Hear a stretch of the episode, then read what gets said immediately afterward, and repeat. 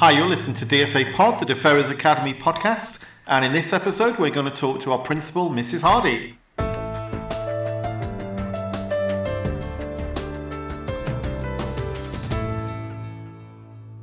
Hi, so thank you for joining us today. So, uh, today we're going to be talking to our principal, Mrs. Hardy, uh, about a little bit about her career and her life and her views on education and uh, what it's like working at DeFerrers. So, Mrs. Hardy, thank you very much for joining us this morning on DeFerrers Podcasts. Good morning, Mr. Hughes. It's my pleasure. Um, so, really interesting question um, someone asked about to start with. So, what made you want to go into teaching originally? This, this um, for me, I can remember as a child, even before I started school, allegedly, um, I told my mum that I wanted to be a teacher. And throughout, I loved school, absolutely adored school, was lucky to have um, a school where I could just, you know, get involved in my sport and everything. And my teachers just inspired me so much. And um, I know it sounds really cheesy, but it's the truth, really. And I was lucky enough to uh, get to where I wanted to be. Um, I just adored um, the thought of just continuing in education. So I just wanted to make sure that uh, I could help people enjoy their school because I, I did too. Brilliant. And um, so, can you tell me a little bit about your background education? So, uh, what you've been doing since you first became a teacher? Yeah, long, long time ago. Uh, 1991, I qualified as a teacher. There we go. Um, so, I started off teaching uh, in Derbyshire. My, uh, I'm a Derbyshire lass, so I started teaching in Derbyshire and um, very quickly became a head of year. So, I'm a PE teacher by trade, for those folks that don't know. So I became a, a, head of year after a couple of years in teaching. Didn't really know there was pastoral roots for me. So that I yeah, really, really enjoyed that side of it. Then I moved to a school in Nottinghamshire and I was a head of year there and head of sixth form. Went back to Derbyshire to be an assistant principal to do all the data and timetabling type activities. Then I got my deputy headship in Derby. Um, which I really enjoyed. I only stayed there for three and a half years because I then got my first headship back in Nottinghamshire. Um, I did four years there, four and a half years there. And then that finds me at DeFerrers. So um, six schools on, nearly 30 years in, and uh, here I am. What, what do you like about working at DeFerrers? Oh, it's, it's the people. Again, that sounds really, really cheesy but from the minute I walked through the door when I came for interview, I just got this this sense of it's somewhere I wanted to be. I always say finding a job or a school is like buying a house. And the minute you walk through the door, you know whether it's right for you or not.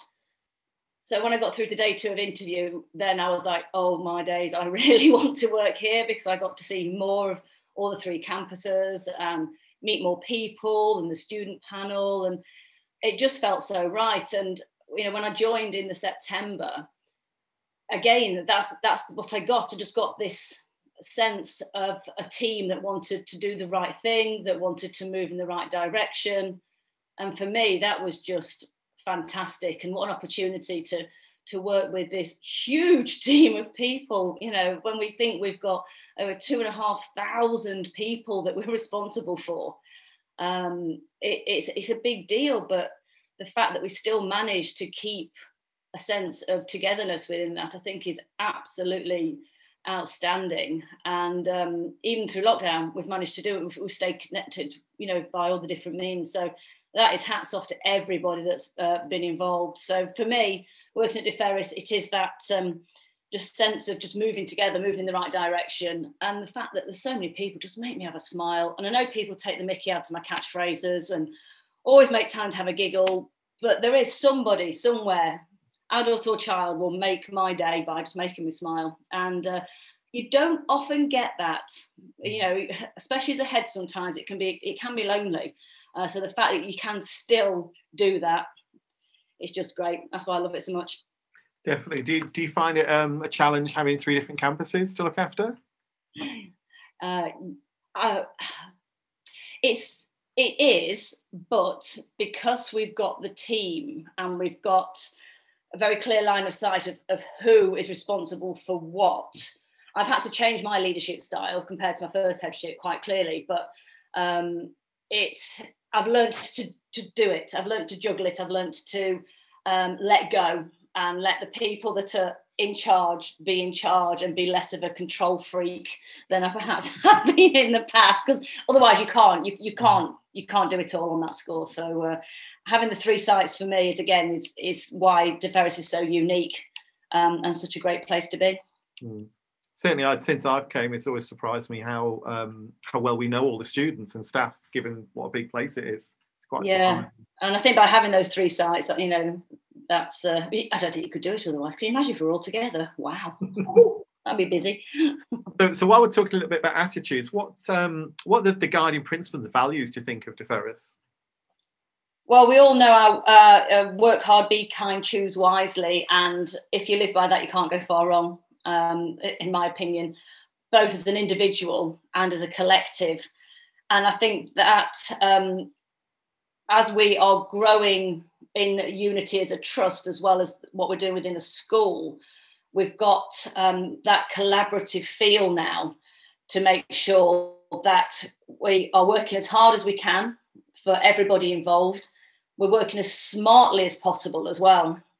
Um, and the choosing wisely, I like the fact that we we bring that into so many different parts of our of our working our working life for those children and for families and for staff. And and for me, the being kind bit is probably the most important one, to be honest with you, because as far as I'm concerned, you know, you've got to stay positive, you've got to stay friendly because negativity is just draining. And so mm-hmm. the being kind element for me, being a nice person, having great manners, I think is truly important. And we can see that happening, and children are talking. Um, in, in, primary school as well they know the values and it's really nice that when you know they come up to us as well that they've got that link already. Um, so for me i think we've worked really hard over the past few years on making sure that we all know what our values are um, and that we are you know we, we do live by them which you don't often get to be fair in you know i've worked in uh, uh other trusts before and it's lost you know um, but as is simple to the point and uh, easy to abide by so so one of the new challenges for you is you, have got this new trust role as well um, as director of secondary education would you like to tell us a little bit about some of the challenges and what you're looking forward to with that yes uh, i've been lucky enough to be uh, promoted to oversee um, the secondary um, strategy for our secondary schools. So that doesn't mean that I am the head of three schools. Uh, um, again, some trusts choose to have this executive headship where you, your, your name's above the door on all three schools. That's not us, which is great. You know, I'm, I'm there too um, to guide and to steer and to mentor um, the other secondary heads, as well as still be um, the captain of our ship as well. Um, and because we've got such a good team, we've been allowed to have that luxury of, of me being able to step um, up to do that for um, part of my working week. And it's it's just a fantastic opportunity to continue to bring us all together.